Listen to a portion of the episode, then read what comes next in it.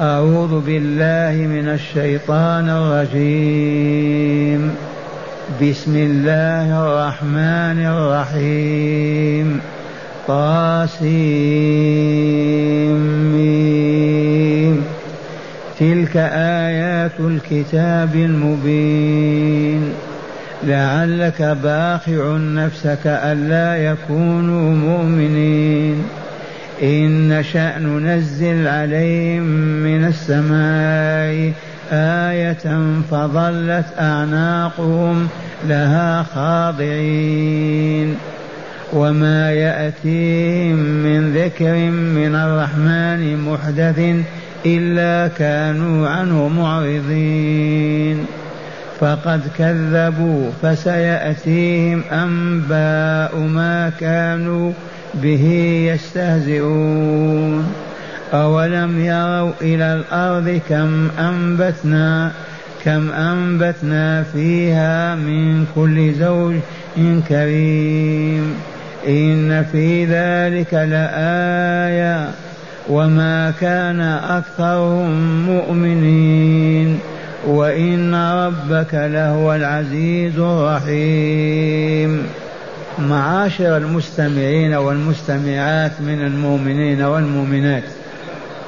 قول ربنا جل ذكره طاصيم ميم هذه تعرف بالحروف المقطعة وهي كثيرة. نحو من سبع وعشرين سورة مفتتحة بهذه الحروف. بعضها حرف واحد. كنون وقاف وصاد وبعضها مركب من حرفين ياسين طاسين وبعضها مركب من ثلاثة ألف لام بعضها من أربع ألف لام ميم بعضها من خمس كاف ها يا عين صاد. صور مفتتحة بهذه الحروف المقطعة. أهل التفسير إذا سألتهم عن معناها يقولون لك الله أعلم بمراده بها. وهذا الذي ينبغي أن نعيش عليه. سألتني ما معنى ياسين أقول لك الله أعلم بمراده بهذه الحروف. مرة ثانية إذا سئلت ما معنى ألف لام ميم صاد ماذا تقول؟ الله أعلم بمراده هو الذي أنزله الذي يعرف مراده منه.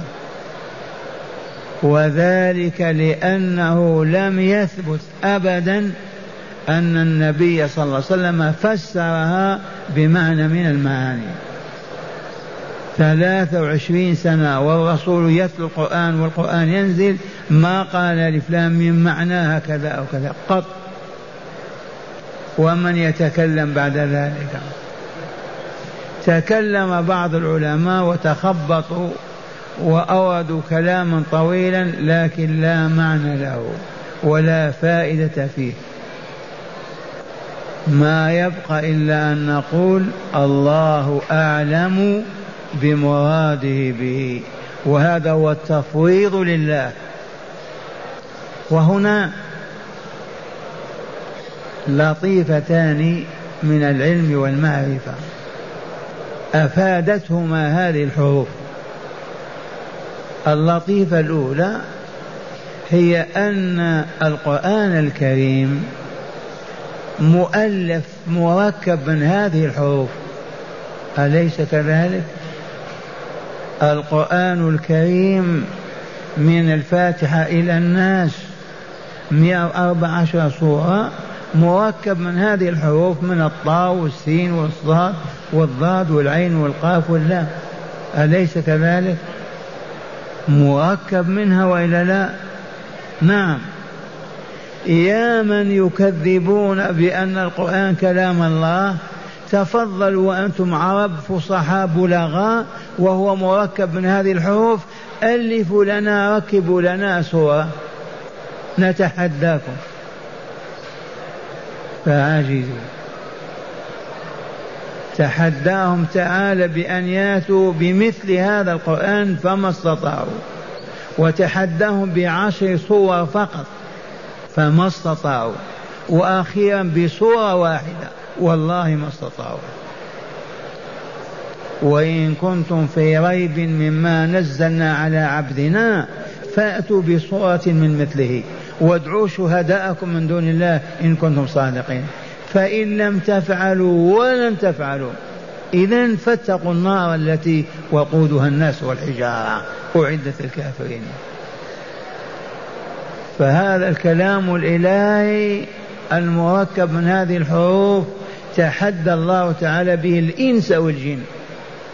لا الإنس فقط والجن معهم. على أن يأتوا بمثله ما استطاعوا. تحداهم بعشر صور ما استطاعوا. تحداهم بصورة واحدة ما استطاعوا والله. ضرب الله على قلوبهم وأسكت أفاهم ما استطاعوا أن يكذبوا ويأتوا بصورة. هذه اللطيفة. هذا الكلام المعجز مركب من هذه الحروف. لو كان مركب بحروف أعجمية يقولون هذا ما هو من لغتنا ما نستطيع نعذر. لكن هذه الحروف التي تتحدثون بها بنسائكم وأطفالكم طول العام مؤلف منها. فهمتم هذه اللطيفة؟ فائدة وإلا لا؟ يا من يكذبون بالقرآن ويقولون شعر, شعر وسحر وليس من كلام الله نتحداكم أن تأتوا بصورة فقط مركبة من هذه الحروف التي تتكلمون بها. فعجزوا قولوا آمنا بالله إذا وبكتابه ورسوله. اللطيفة الثانية كان المشركون ونعني بأهل مكة مشركيها بعض الطغاة الجبابرة ما يستطيعون أن يسمعوا. بل صدر أمر حكومي بالمنع لكل مواطن أن يسمع كلام محمد صلى الله عليه وسلم. والله العظيم. ممنوع أن تسمع مما يقوله محمد صلى الله عليه وسلم. وفي سورة فصلت وقال الذين كفروا لا تسمعوا لهذا القرآن والغوا فيه لعلكم تغلبون. إذا قرأ ورفع صوته صيح وأنتم بالكلام الباطل حتى ما يصل كلامه إلى القلوب والصدور. فلما صدر هذا الأمر من حاكمهم أبي سفيان رضي الله عنه قبل أن يسلم وأصبح لا يجوز لمواطن أن يسمع كلمة من كلام الله. خشية أن يؤمن ويسلم. ومن العجيب أن أبا سفيان عقبة بن معيط وأبي بن خلف كانوا لما صدر الأمر بالمنع يأتون بالليل إلى رسول الله صلى الله عليه وسلم وهو يقرأ ويصلي في بيته ويسمعون. لكن في الظلام كل من يأتي يجد إخوانه. كيف ننهى الناس عنه ونحن نسمع ممنوع هذا من الليل ما نحضر أبدا؟ وما يصبرون. جاء الظلام ونام الناس يأتون ليسمعوا. وقال الذين كفروا لا تسمعوا لهذا القرآن والغوا فيه لعلكم تغلبون. إذا فاللطيفة هي أن هذا القرآن المركب من طاسيم ميم ألف لام ميم صاد. إذا سمعه العربي ما يستطيع أن لا يسمع. يمد عنقه يسمع لأنه أمر عجب. كافا يا عين صاد. إذا إذا سمع البدوي وإلى الوطن والعرب بهذا الكلام يصغي ويسمع فكانت تجذبهم لسماعه فإذا سمعوا وتأملوا أسلموا ودخلوا في الإسلام. هذه اللطيفة الثانية لطيفتان ما ننساهما إن شاء الله. ونعود إلى شرح الكلمة. طاسيم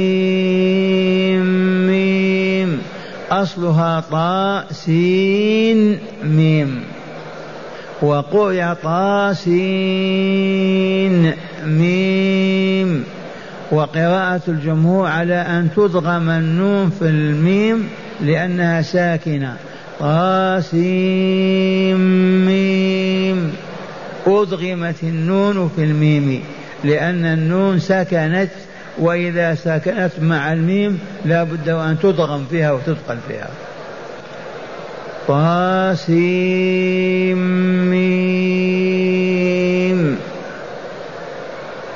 تلك آيات الكتاب المبين.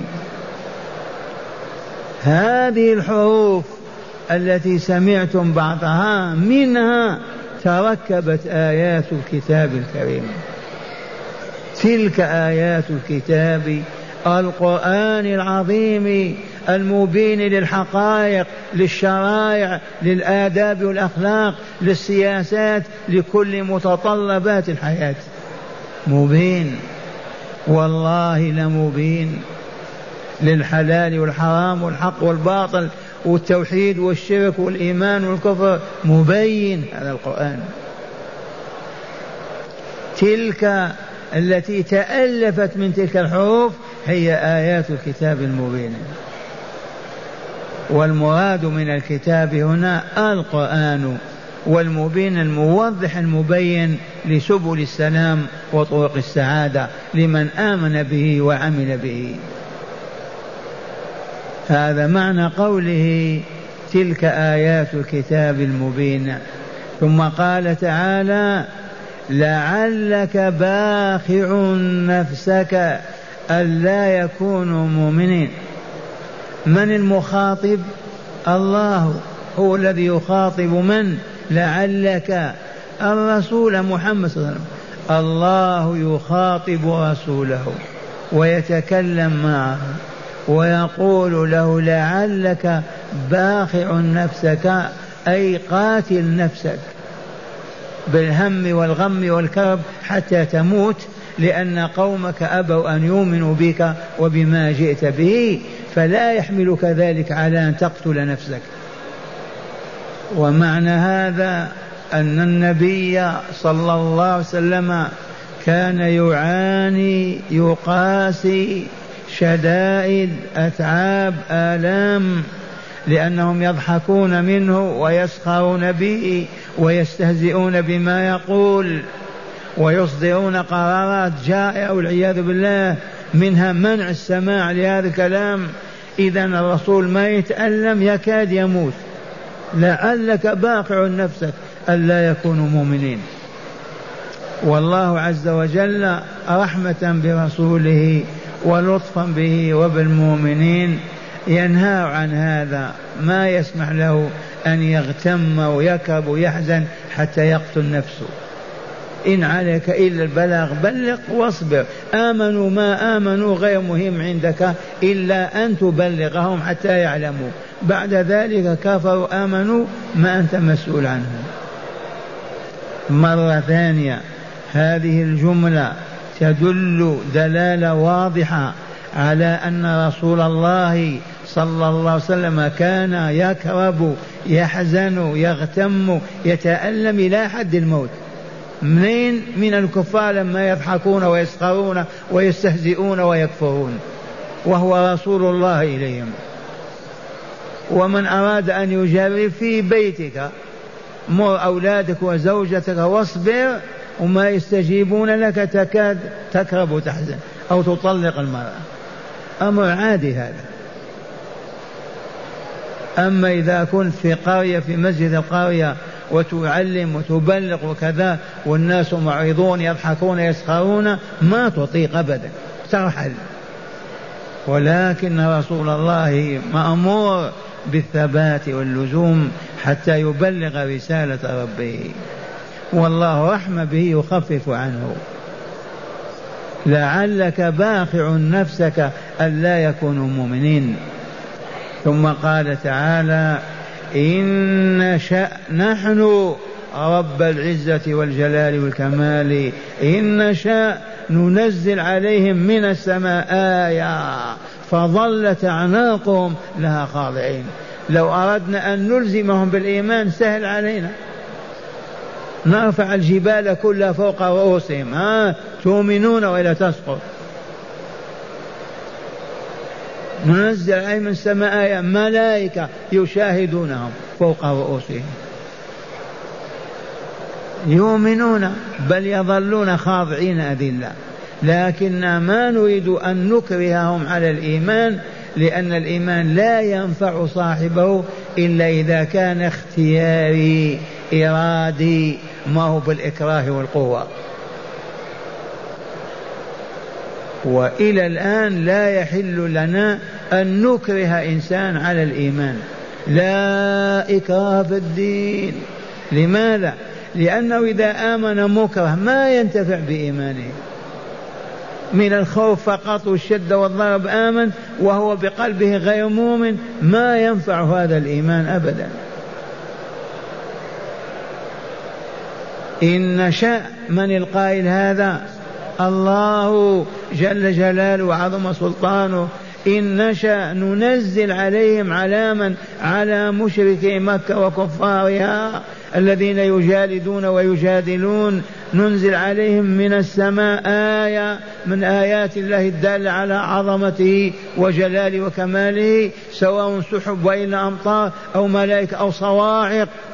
والعياذ بالله أو جبال يرفعها من فوق فظلت أعناقهم لا من الخوف. متى تنزل عليهم؟ فظلت أعناقهم لها خاضعين.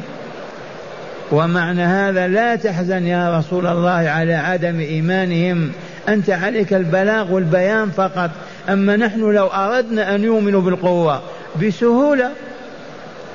ننزل عليهم صاعقة من السماء يؤمنون كلهم. فلكن الإيمان بالإكراه ما ينفعهم. الإيمان بالاختيار والإرادة بنفسك تؤمن تحيا بذلك الإيمان وتصبح أهلا لأن تطيع الله ورسوله فيما يأمرانه وينهيان عنه. أما بالإكراه فلا. ومرة ثانية. هل يجوز لك أن تأخذ السكين إلى البندقية وتقول ليهودي آمن وإلا أقتلك؟ والله ما يجوز. أو تأخذ سيف تسلطه إلى مشرك تؤمن وإلا أقتلك؟ يقول ما نؤمن تقتله ما يجوز. لا إكراه في الدين قد تبين الرشد من الغي من سورة البقرة المدنية.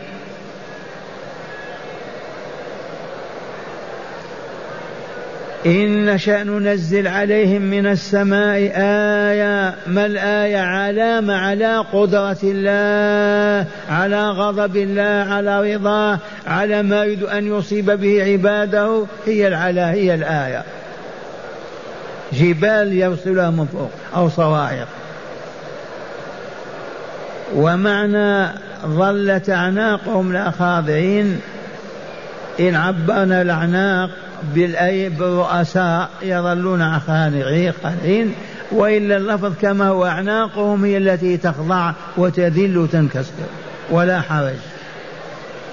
ثم قال تعالى وما يأتيهم من ذكر من الرحمن محدث جديد لأن الآيات ما نزلت في يوم واحد ولا في شهر ولا في عام. تنزل الآيات وتتتابع وإذا ما جاءتهم آية من عند الله عز وجل محدثة جديدة إلا كانوا عنها معرضين. يعطونها عرضهم لا يلتفتون إليها ولا يقبلون عليها. مع أن الآية تنزل يوميا يوم بعد يوم آيات جديدة. والرسول يتلوها وأصحاب أبو بكر يتلونها على المشركين. لكن ما يؤمنون. إلا كانوا عنها معرضين. إلا كانوا عنه عن ذاك الذي نزل محدثا من الذكر معرضين. هكذا يقول تعالى مخبرا عن حال المشركين الكافرين في مكة وما يأتيهم من ذكر من الرحمن محدث إلا كانوا عنه معرضين. ثم قال تعالى فقد كذبوا. هذه الفاء السببية الإفصاحية. فقد كذبوا. أعلن الله تعالى عن تكذيبهم. والله لقد كذبوا. فسوف فسيأتيهم أنباء ما كانوا به يستهزئون. ستأتيهم أخبار هائلة عظيمة. أخبار تلك الآيات التي كانوا يستهزئون بها. إذ كانوا يسخرون من الإسلام ومن الإيمان ومن الله ورسوله أي عذاب هذا؟ أنزل علينا العذاب هات العذاب الذي تخوفنا به. كانوا يطالبون بالعذاب. ما هم بمؤمنين أبدا بالله وملائكته وكتبه ورسله. فقد كذبوا. هذه شهادة الله. والله لقد كذبوا. حينئذ ما الذي يحصل؟ فسيأتيهم أنباء أخبار ما كانوا به يستهزئون. أي سوف ينزل بهم العذاب. وقد نزل مرتين. مرة في بدر. دمروا.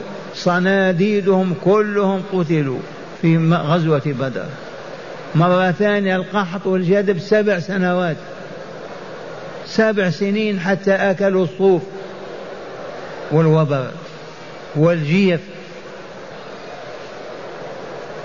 فقد كذبوا فسيأتيهم أنباء أخبار ما كانوا به يستهزئون من عذاب الله عز وجل ويسخرون. وقد حصل وفي الآخرة لا تسأل فإن جهنم مصيرهم الأبدي.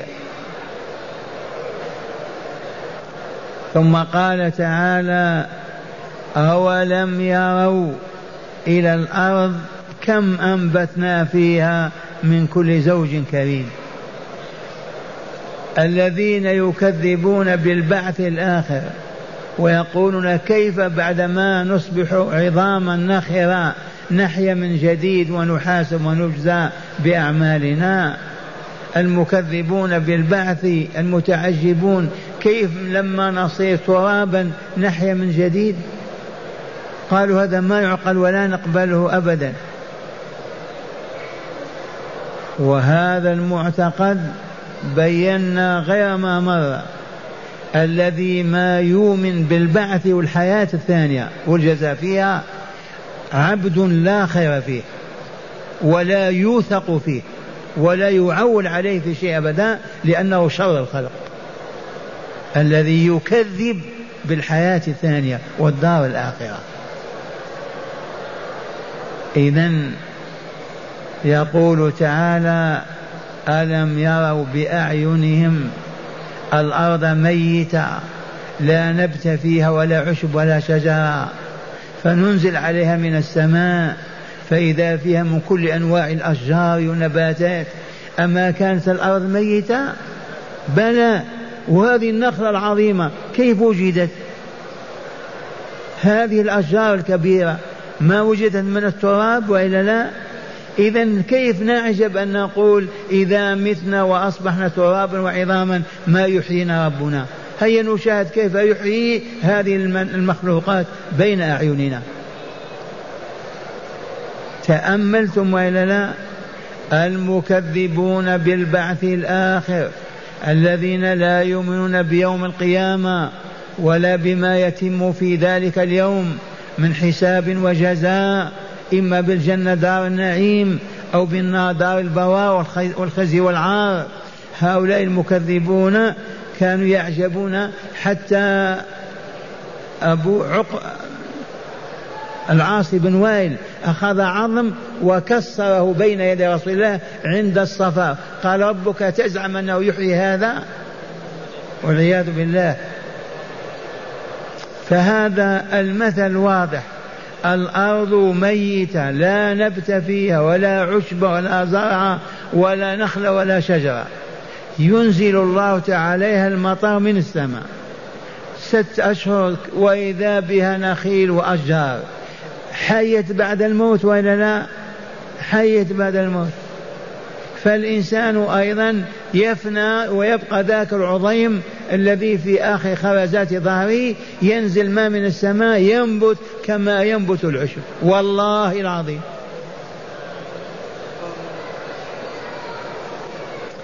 هذه الآيات التي عملت عملها فما هي إلا خمس وعشرون سنة والإسلام قد عم الأرض من أقصى الشرق إلى أقصى الغرب.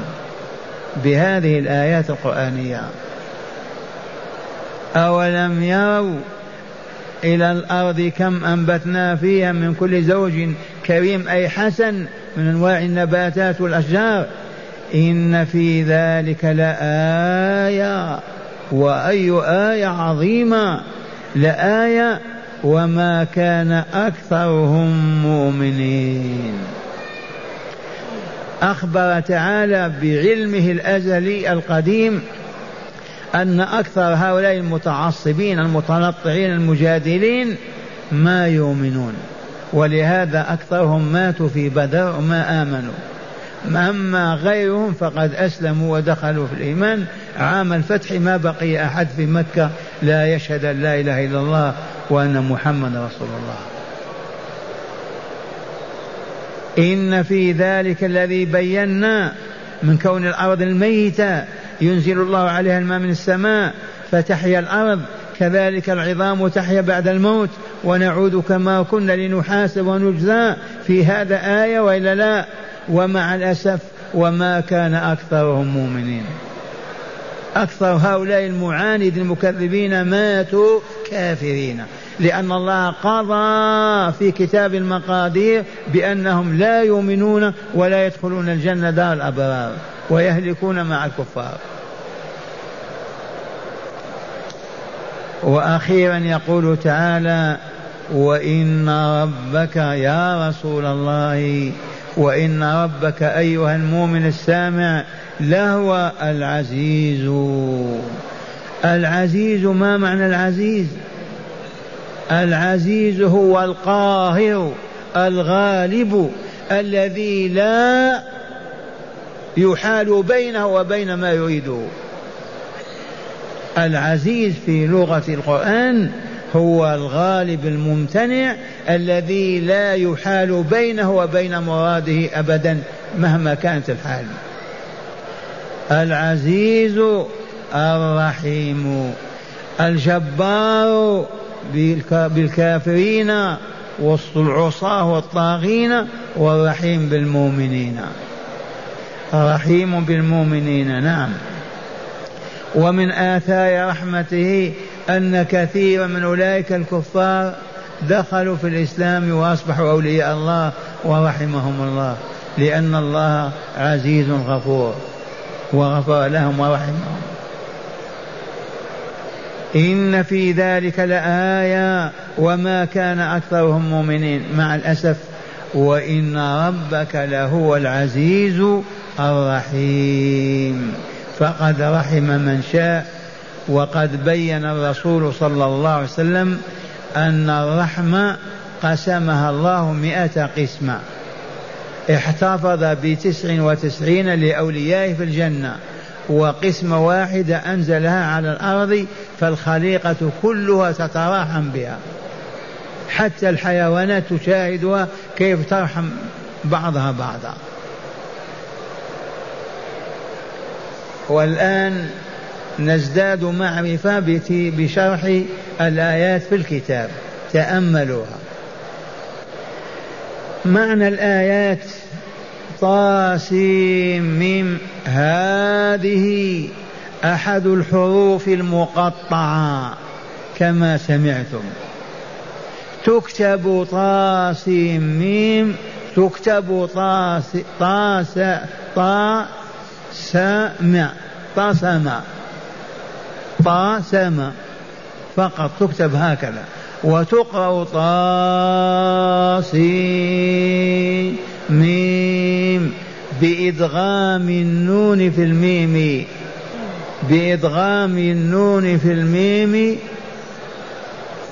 من مبين. طاسين. فيه النون وإلا لا؟ في الميم الأولى. طاسيم ميم. ميمان تدغم في الميم الأولى.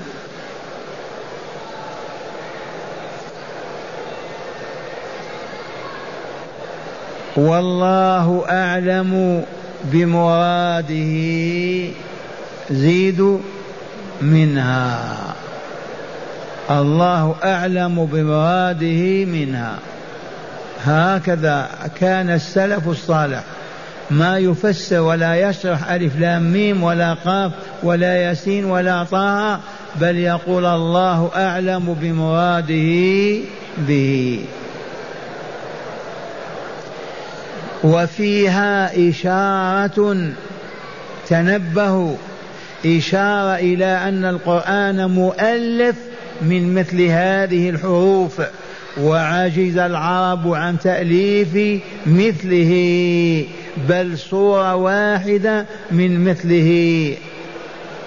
فدل هذا قطعا على أنه كلام الله ووحيه إلى رسوله صلى الله عليه وسلم. ما هو كلام البشر هذا.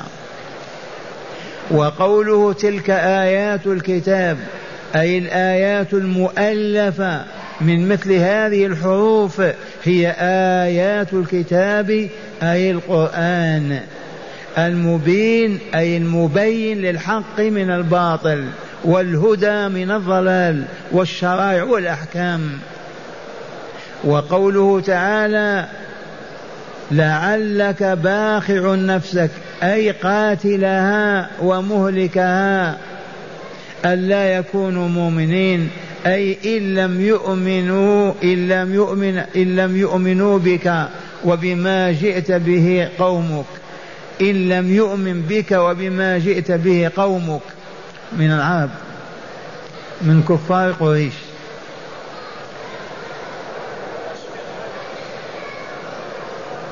فأشفق فأشفق على نفسك يا رسولنا.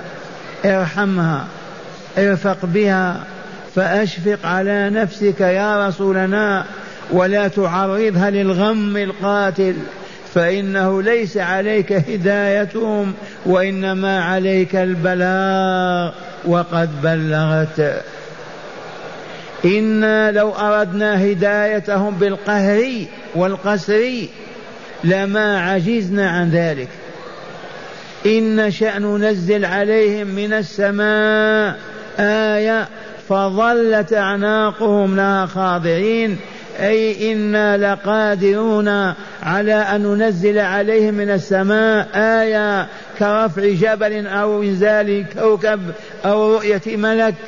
فظلت أي فتظل طوال النهار أعناقهم خاضعة تحتها تتوقع في كل لحظة نزولها عليهم لتهلكهم. فيؤمن حينئذ إيمان قسر وإكراه ومثله لا ينفع صاحبه.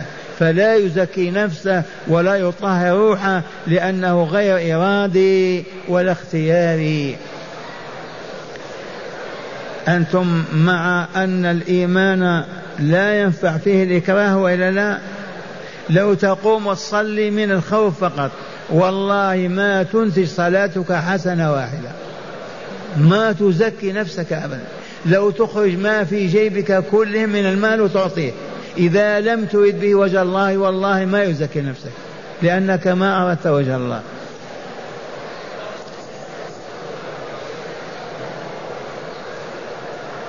وقوله تعالى وما يأتيهم من ذكر من الرحمن محدث أي وما يأتي قومك المكذبين لك من موعظة قرآنية وحجج وبراهين تنزيليه تدل على صدقك وصحه دعوتك مما وصحه دعوتك مما يحدثه الله إليك ويوحي به إليك لتذكرهم به إلا اعرضوا فلا يستمعون إليه ولا يفكرون فيه.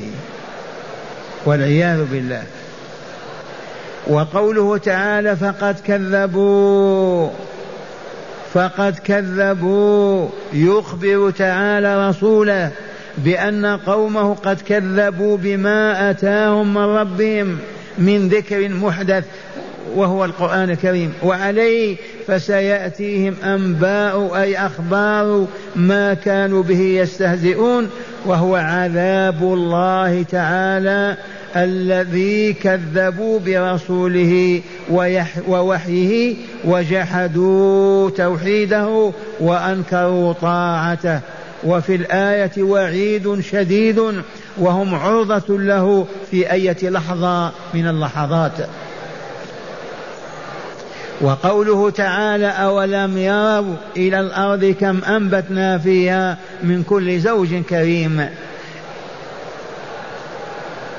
إن كانت علة هذا التكذيب بالبعث والجزاء.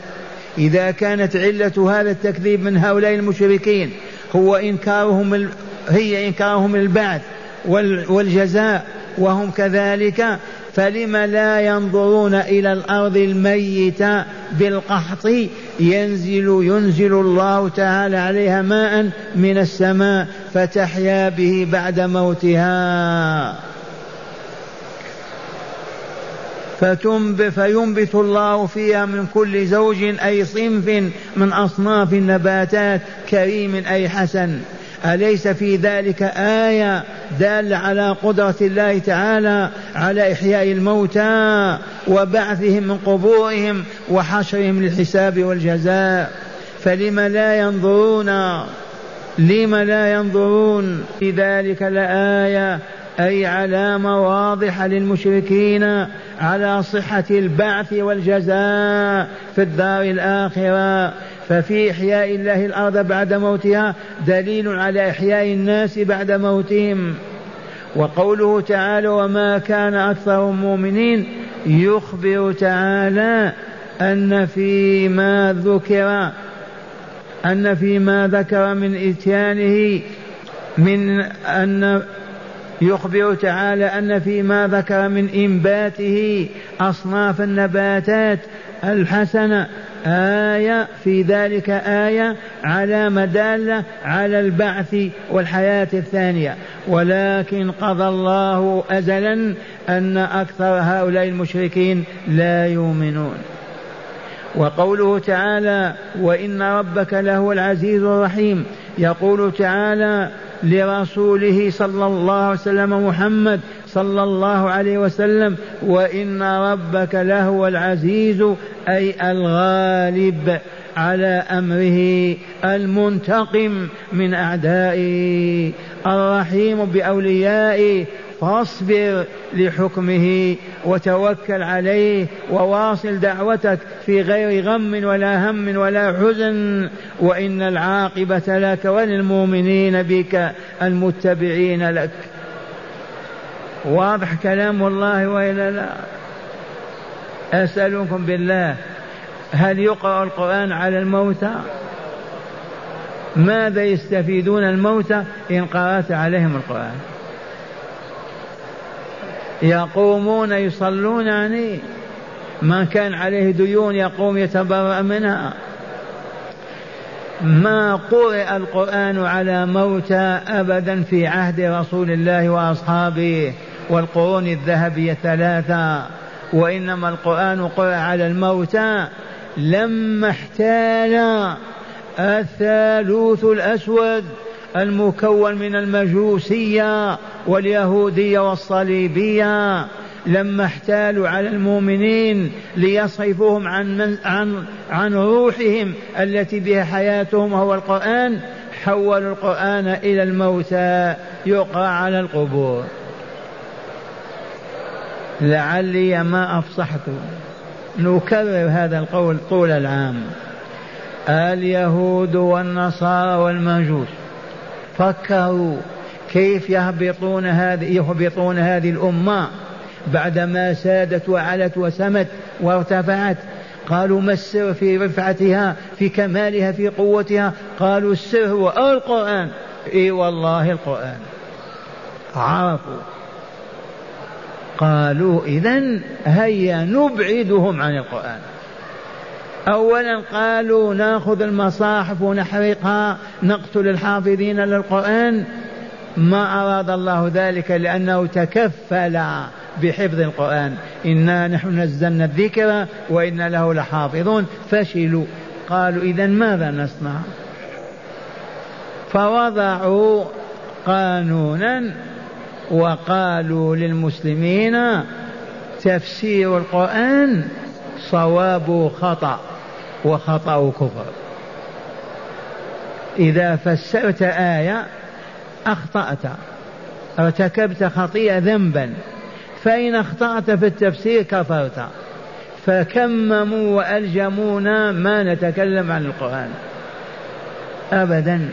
ما دام الذي يفسر يكفر إذا جهل ويذنب إذا لم يجهل من يفسر القرآن؟ إذا ماذا يصنع المسلمون بالقرآن؟ قالوا اقرأوا على الموتى. فأصبح إذا مات الميت يجتمعون في بيته سبع ليالي ثلاث ليالي إحدى وعشرين ليلة بحسب الغنى والفقر. يقرؤون القرآن أو يأتون إلى المقبرة ويقرؤون القرآن على القبور. لا إله إلا الله. أرأيتم هذا؟ صنيع من هذا؟ العداء الذين يعملون والله إلى الآن على إبعادنا من القرآن والدين الإسلامي. إذا مع هداية الآيات أولا بيان أن القرآن الكريم معجز لأنه مؤلف من مثل طاء سين ميم. ولم يستطع أحد أن يؤلف مثله. القرآن معجز. دلت الآية الأولى على أن القرآن الكريم معجز للخليقة للإنس والجن. ثانيا بيان ما كان الرسول صلى الله عليه وسلم يناله ويصيبه من الغم والحزن بتكذيب قومه له.